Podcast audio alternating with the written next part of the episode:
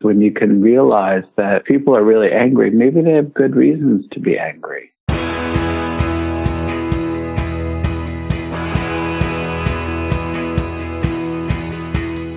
Welcome to the One You Feed. Throughout time, great thinkers have recognized the importance of the thoughts we have. Quotes like garbage in, garbage out, or you are what you think ring true. And yet, for many of us, our thoughts don't strengthen or empower us. We tend toward negativity, self pity, jealousy, or fear. We see what we don't have instead of what we do. We think things that hold us back and dampen our spirit. But it's not just about thinking, our actions matter. It takes conscious, consistent, and creative effort to make a life worth living. This podcast is about how other people keep themselves moving in the right direction, how they feed their good wolf.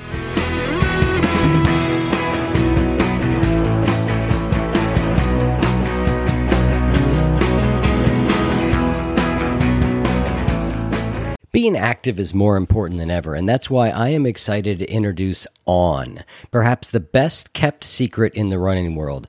I love these shoes. I have been buying them for four years, and I don't buy anything else. They were founded in 2010 in Zurich, Switzerland, and it's the fastest growing running brand globally. Their philosophy is that you should run how you were born to run. Instead of correcting your movement, on shoes react to your individual running motion. As I said, I love these shoes. I use them for trail running, for all uh, running on the streets, and just day to day wear. They are amazing. And On is offering our listeners an exclusive offer. Try the shoes or gear for up to 30 days commitment free. Head to on-running.com slash feed and pick your favorite shoes and apparel items. Apply the code try on feed at checkout to test your new products for 30 days. Love them, keep them. Not convinced? Send them back for a full refund. That's on dash running dot com slash feed and the promo code is try on feed. Thanks for joining us. Our guest on this episode is Sensei Koshin Paley Ellison, who co founded the New York Zen Center for Contemplative Care, which delivers contemplative approaches to care through education, direct service, and meditation practice. Koshin is the co editor of Awake at the Bedside Contemplative Teachings on Palliative and End of Life Care. He received his clinical training in Mount Sinai Beth Israel Medical Center and the Jungian Psychoanalytic Association. He began his formal Zen training in 1987.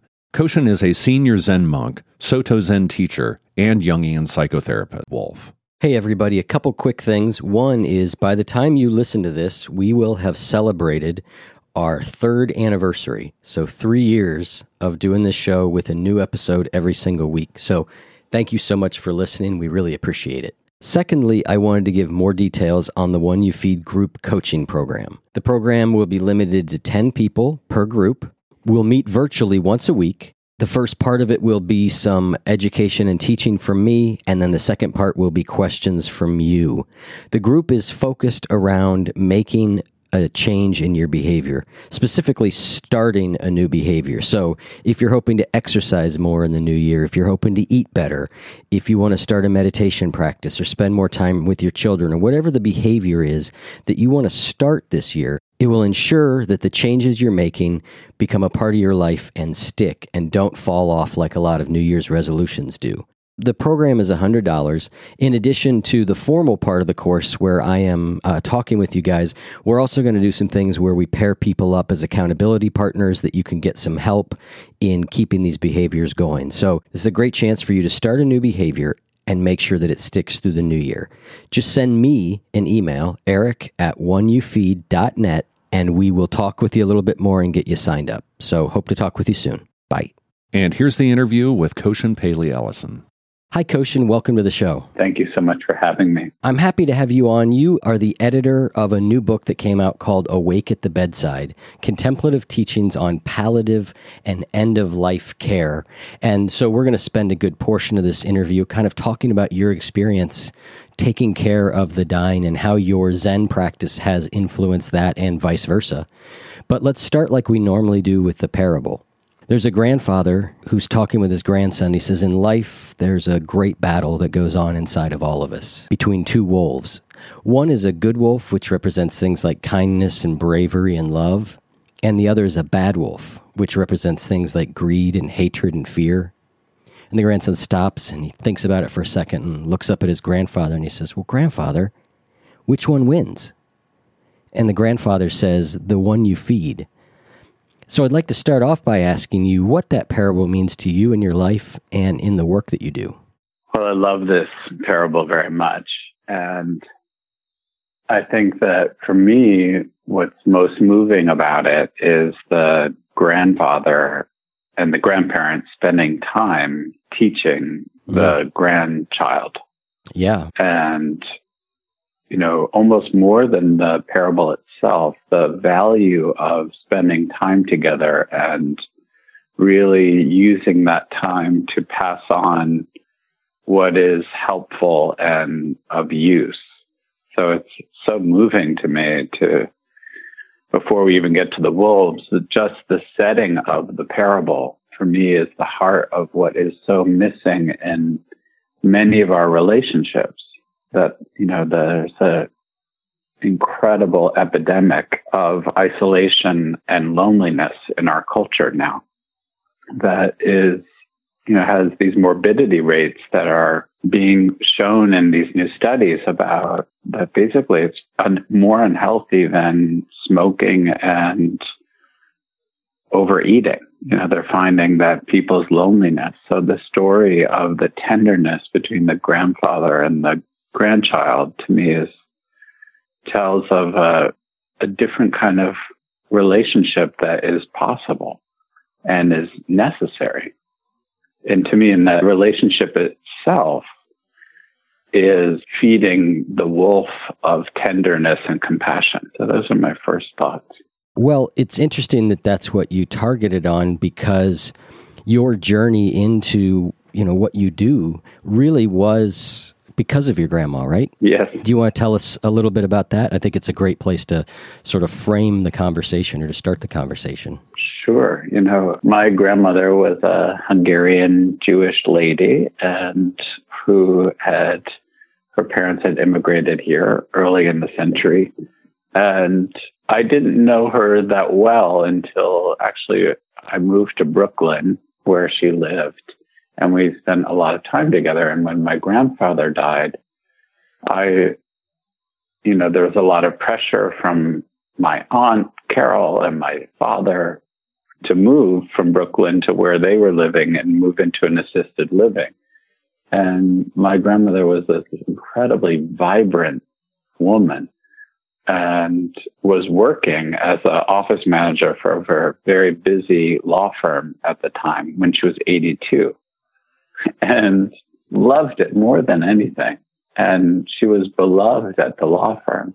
So when she was getting all this pressure from her children, who loved her very much and very much a thing of our culture that, you know, someone's older, so they should be in assisted living, she didn't want to do that. She wanted to live where she had lived her whole life with the beauty parlor and the local diner and her neighbors and her friends. And she really was so embedded in the community and she couldn't even imagine giving that up. And so she and I made a pact to take care of each other. And uh, I would look after her and she would look after me. And it was really the first time that I had made that kind of commitment to someone and really realizing that this is it for the long haul. And we're going to be completely there for each other. And so it was extraordinary. Um, things happened, you know, from mostly just spending time with her to grocery shopping to doctor's visits to, you know, emergency late night rides and ambulances to the hospital to pneumonia in the hospital to finally moving in with her into the hospice where she and I stayed for the last six weeks of her life. Um, it was a time of talking about storytelling, of her telling stories of her own life and what she's learned. And in particular, I think, you know, one story that probably changed my life more than any other is that, you know, one night she woke me up in bed and was crying and I said, Grandma, what's wrong? And she said, Oh, you know, I'm so ashamed of myself. And I said, Why? And she said, Well, I realized that I didn't fully love you. And I said, What do you mean by that? And she said, Well, there are parts of you, that Buddhist thing, that Zen thing, really scared me. And I never really understood it. And I realized that a part of my heart contracted from you. And I'm so sorry because I can't believe it took me 87 years. But to truly love someone is to love all the things about them, even the things you don't understand or like. And I realized too that I was not very curious about it. And that, that way, I also wasn't curious about what was most important to you. And for that, also, I'm sorry. So that, you know, was one of the most incredible teachings that stays with me every day. You know, where am I contracting, you know, from fully loving where I am? Because it's so easy I think, to pull away from what you don't like. And what's challenging and what is the adventure is when you go towards and with curiosity and investigating. Yeah, a lot of what I have seen of you in interviews or various snippets here and there, you talk a lot about how much our ideas and our opinions and our preferences get us into trouble or take us away from from intimacy with people. Can you talk a little bit more about what you mean by that and maybe some examples? Yeah, I would say it's the heart of, you know, these are not certainly my ideas, they're my experience, but you know, Shakyamuni Buddha, the historical Buddha was very clear that we get into trouble because of our aversion, right? Uh-huh. And we we're aversive to things. So if you're a person, you have aversion, right?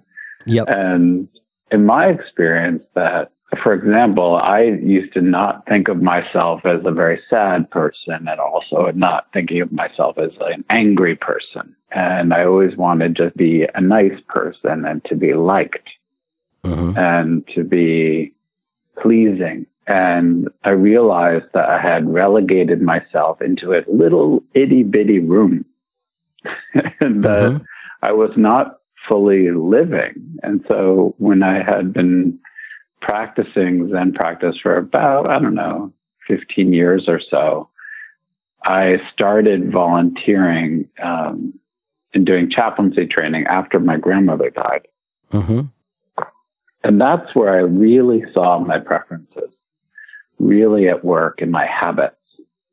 Like the kind of people that I would want to go see or the people I would spend more time with and for example, I really found that uh, anyone who was kind of angry, I avoided.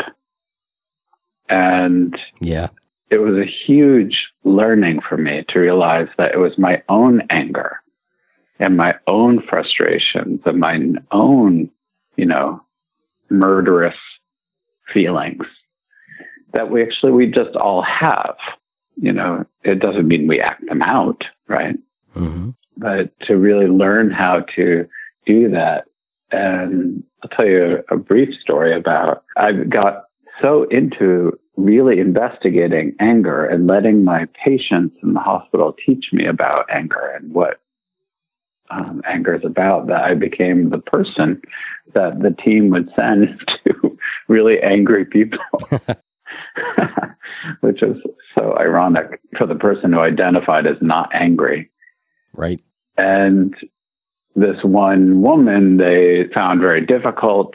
Um, this is on inpatient oncology floor, and that she was not following medical advice, and she was throwing things at people and cursing at them. And they said, "Oh, Koshin, maybe you should go see her. That would be good." And so I went into the room to see her, and immediately she's, you know, swearing at me and throwing things like that little kidney shaped thing that they Sounds have. Sounds like the way Chris and, acts. Uh, and you know, even throwing her own pillows, so she didn't even have pillows, and so I was dodging them very lightly, and then I just stayed there. And she said, "Well, what are you still doing here?" And I said, "Well, I'm so curious about why you're angry." And she said, she paused for a moment, and said, "Really?" And I said, "Yeah." Can I sit down? And I would love for you to tell me about how you are so angry. And so I sat down and she began to tell me the story about how she had taken care of her two parents. One had Alzheimer's and the other one had Parkinson's. Early onset, both of them. And for 20 years, she had taken care of them in her home. And within the past year of when I met her, both of them had died, and she felt like that was the beginning of her life. She's now in her late 40s and ready to live. And she was diagnosed within a year of stage four ovarian cancer that had metastasized all over her body and her bones. And she was so pissed and it was so normal. So to me, the beauty is when you can realize that if people are really angry, maybe they have good reasons to be angry. And if we can just hear them, if we can hear ourselves and to not get caught by the feeling, but to be curious about the feeling. So, like learning how to feel the feeling without becoming the feeling thank you.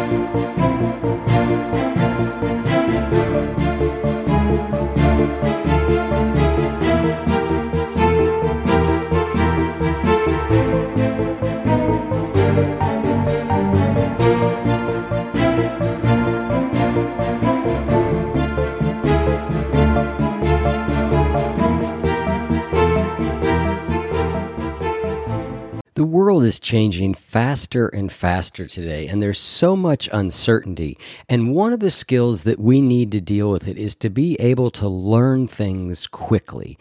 And the best way I've found to do that is Blinkist. Blinkist is a unique and powerful app that works on your phone, your tablet, or your web browser. And basically, what they do is give you the best key takeaways, the need to know information from over 3,000 nonfiction bestsellers. They can condense them down into blinks, which you can read or listen to in just 15 minutes. I've found it really helpful for me over the last few weeks to really get up to speed a lot more on racial issues in this country.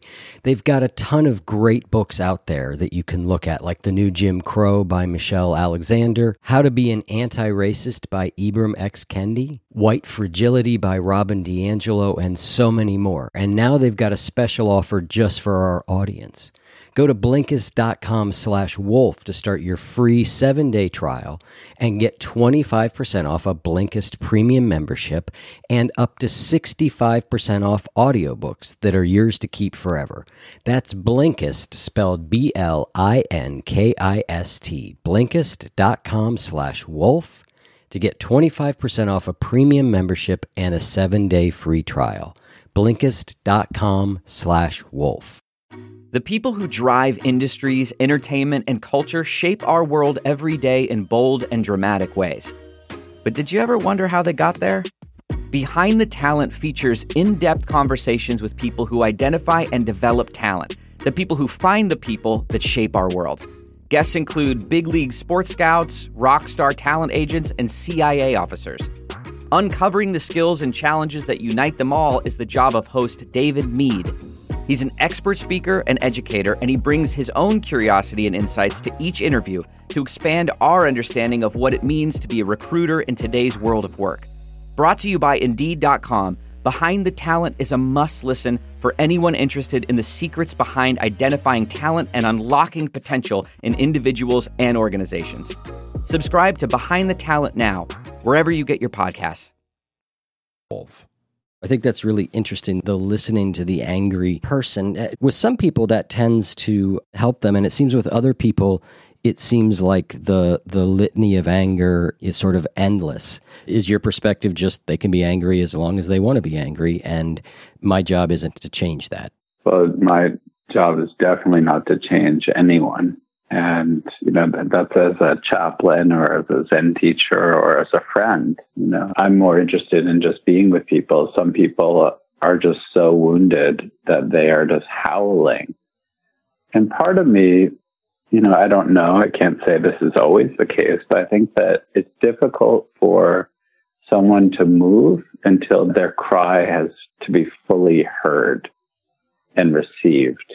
And I think that some people who are really angry, it's just that no one has really ever fully received their anger. I can't say that that's true across the board, but I know that has been really important for me in my own personal life, you know, in my own anger and frustration and hurts. Like I've really needed just for someone to receive it. Yep. But we all know what it's like, probably, to have people who want to change us or make us feel better or to do something to us. And we all perhaps have had an experience, even for a moment, of someone who could just be with us, mm-hmm. just as we are, and receive us with a whole in our where we are. Yep. My grandmother was that person for me consistently. You know, she had a huge gift of really receiving people. And when you were with her, you felt like nobody else was important. And she didn't try to make you feel better. She was just so interested in what you were experiencing. So I had a great teacher. Yeah. I had a conversation with somebody earlier today that's a little bit similar to this. And we were talking about how he sort of knows what the right answer is, you know, whether it be going to see a, a therapist or a spiritual teacher or just a friend, like he kind of knows what the right answer is. And I said, well, to me, that's not really the point. Right. And the point isn't that someone can give me advice that I can't think of myself. The, the point is there's something healing about that connection with another human that helps, even if what they turn around and tell me is something I already know, there's still some, I always get some benefit in reaching out and, and to, to what you said, into being heard so important, right? It's I feel like that's the one thing that's so lacking in our culture, and it you know again goes back to the parable, you know, the grandfather and the grandson, and wow, how special that is. And I have a friend, Tieraona Low Dog, who's this incredible integrative medicine physician and person. Mm-hmm. And her first question as a primary care doctor is always, in the first consultation, she says, okay, so let's have a really serious conversation about who are the five people who would drop everything if we needed them to come here to be with you. Mm-hmm. And I want you to tell me about those people because we're in a web of relationships. But she said what's happening more and more is that people can't even come up with one. It's heartbreaking. They think like, oh, my sister, well, well, I don't know if she would come. Mm-hmm. And so I think that kind of fracture is what needs the most addressing. And to me, that's what, you know, working with dying people is so amazing because I've never met a dying person who said, I'm so glad I closed myself off all those years that isolated myself. And you never hear a dying person say, I'm so glad I buried myself in my work and didn't nurture relationships. I'm so glad you, you never hear those things. What you always hear is that it's about relationships and how well they loved and who loved them and who knew that they loved them. You know, it's like, it's so amazing how simple it is, but we're so distracted that we forget what's the most important thing. It's extraordinary. Part of what you do is you train people to be involved in, in palliative care, how to sit with the dying. And I have a question for you related to that around um, a good friend of mine is a, a, nurse and she works in clinical trials for cancer, which pretty much means the people that she gets are the people that everything else failed for. Right. Right. And they're they're given a, a last shot, right? So a great proportion of those people end up dying and i know it takes a toll on her i'm curious just how you would again it's you know you're not going to teach somebody in three or four minutes but where would you tell that person to start with finding a way to remain open to remain caring and yet not just be a you know a basket case about it it's the critical question. You know, I was talking to one of our board members this morning about the same thing. Like, how can we support these people mm-hmm. who are off in the field and doing the work on the ground? And, you know, our center uh, is really based on three things that we feel like have to do with the medicine for that, which is we have study programs, direct care programs. The, the third prong is meditation in a Sangha. So having a meditation practice in a community. So, you know, I don't think that someone has to be Buddhist, but to have a community, you know, where there's some kind of contemplative practice. So what I would encourage everyone to do is to keep learning, keep yourself learning and nurtured in that way, um, to keep training, keep learning new things and to care. And to me, you know, in modern healthcare as it is at the moment, there's a lot of focus on self care, right? Yep.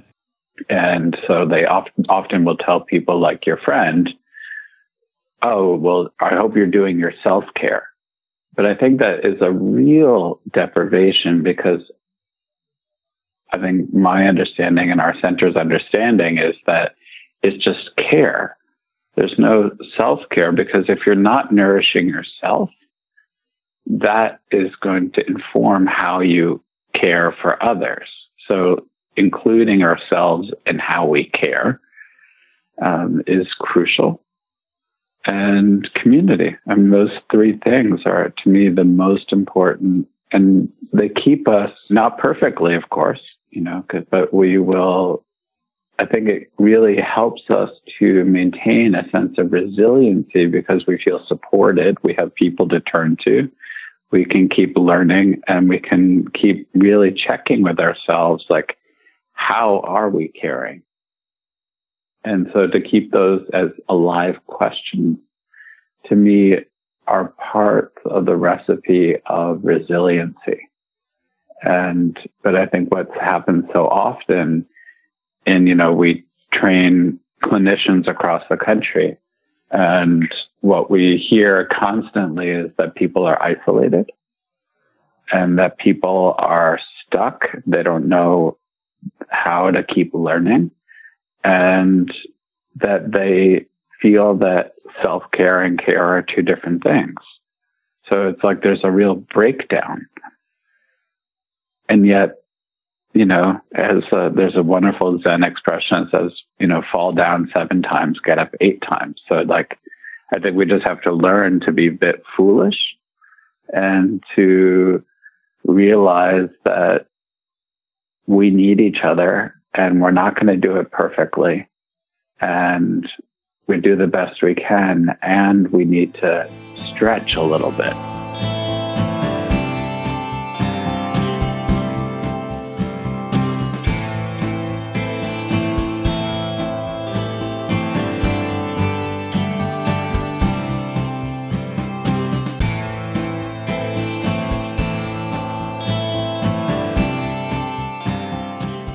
I love perfect bars. I've talked about them before on here, how much I love them, how many of them I've eaten, which is an extraordinary number. But there's not just perfect bars. The company, Perfect Snacks, make a variety of products like protein bars, peanut butter cups, and kids snack bars. And they're all made with freshly ground nut butter, organic honey, and 20 organic superfoods. You're sure to find something that you'll love. Of course, my favorite is the standard perfect bar, dark chocolate chip peanut butter, although their peanut butter cups are amazing too. And you keep them in the fridge, and so they're cold. If you're not already convinced, they're also non GMO, project verified. They're gluten free, they're soy free, they're kosher, and they're low GI, and they are delicious. So, right now, Perfect Snacks is offering 15% off your online order. Just go to perfectsnacks.com slash wolf. Shop their refrigerated snacks at perfectsnacks.com slash wolf today to get 15% off your order. We want you to be prepared for snack time. So go to perfectsnacks.com slash wolf to stock up and save 15%. For people that are outside of the Zen tradition, can you point to the relationship between a meditation practice and being able to care for sick and dying people better. Can you connect those dots for people who may not have the perspective on that? So, uh, for us, when we started our center, we came up with the term contemplative care. Um, so, contemplative care is given by someone who has a contemplative practice, and that may be a yoga practice, a prayer practice, a walking in nature practice, whatever it is, hopefully that has some kind of community in it and that they see their caring as a practice that they're trying to learn how to show up for. So even if it's a physician with who has an average three minute visit, how they embody themselves in those three minutes. So they're using their contemplative practice as a way of like staying with their breath, staying open and receptive. To me, it's all a practice of generosity, like learning how to practice generosity, which is giving and receiving freely. And so that is an encounter in a relationship, like in the parable, or with uh, a nurse with a patient, or with myself and my favorite barista at Starbucks. You know, it's about how do you show up in relationship. At one point, I hear you say that at, you say at the Zen Center we start with three important teachings for service: beginner's mind, witnessing, and loving action. Can you kind of walk me through those three and, and frame that up, sort of in terms of what we've been talking about? So, beginner's mind is easy to say and challenging to do. it means that I know it sounds good. Yes. But it's this experience when we're not, you know, dragging all of our big black bag, as Robert Bly says, you know, into the room. We're actually not having a toolbox, which we'll end up tripping over. We're trying to practice like coming back to our breath in our belly, having a soft belly and an open shoulders and almost like transparent torso. So this ability just to like really be rooted in yourself. Yep. So that you can really look at and listen to with your whole body what's happening. So the beginner's mind is that you're not trying to be an expert because you've never been in that situation before ever. And neither has the other person but we tend to make a lot of assumptions and fill up the space. For me, it's beginner's mind. And also a very quick story that I love very much about it is a Western academic professor went to see a Zen teacher in Japan and he wanted to know all about Zen. And the teacher said, Oh, let's have some tea. And while they're, the Zen teacher was serving tea, the professor kept asking lots of questions about what is everything? What is that? And the Zen teacher kept pouring the tea until it overflowed the cup and was pouring all over the table. And the guy was saying, like, what are you doing? You crazy? And the Zen teacher said, no, that's your mind. There's no space. Everything overflowing, no room for anything fresh. Yep. So beginner's mind is that kind of not so full cup.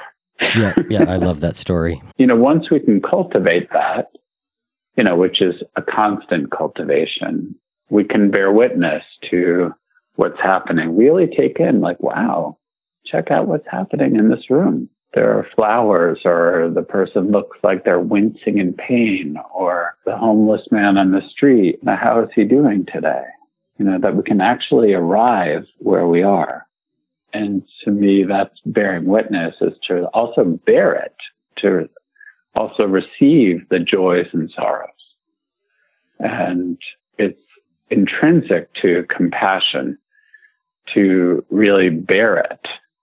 I think we have to first bear it. And if we can do that, then we can actually do loving action, which is the third part of our work, which is to be loving, flows from compassion. So it flows from compassionate action, like what actually is needed here. Or like the story of the woman um, on the oncology floor. You know, wow, I think what was most compassionate is that she just needs someone to stay.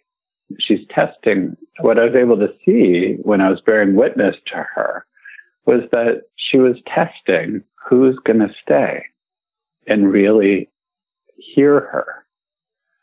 And so to me, the loving action in that case looked like staying and being curious about her sorrow and anger. I've heard you use the term operationalized meditation.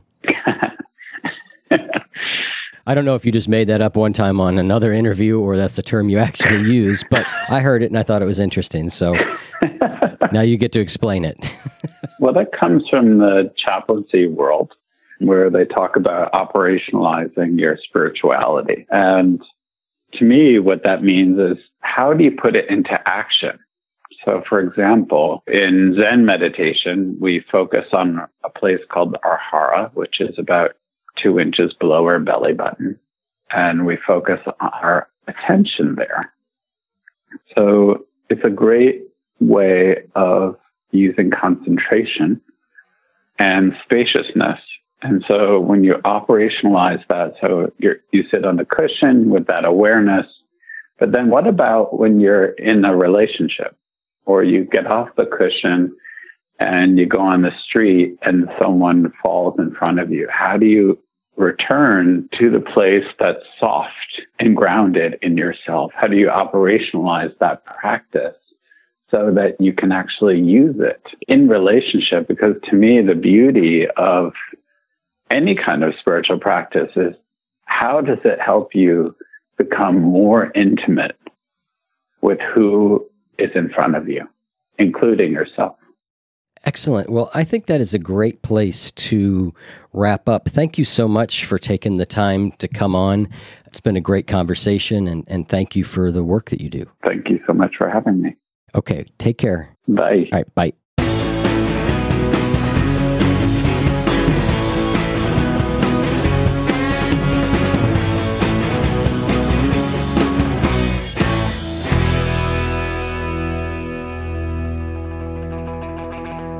If what you just heard was helpful to you, please consider making a donation to the One You Feed podcast. Head over to oneyoufeed.net slash support. You can learn more about Sensei Koshin Paley Ellison and this podcast at oneyoufeed.net slash Koshin.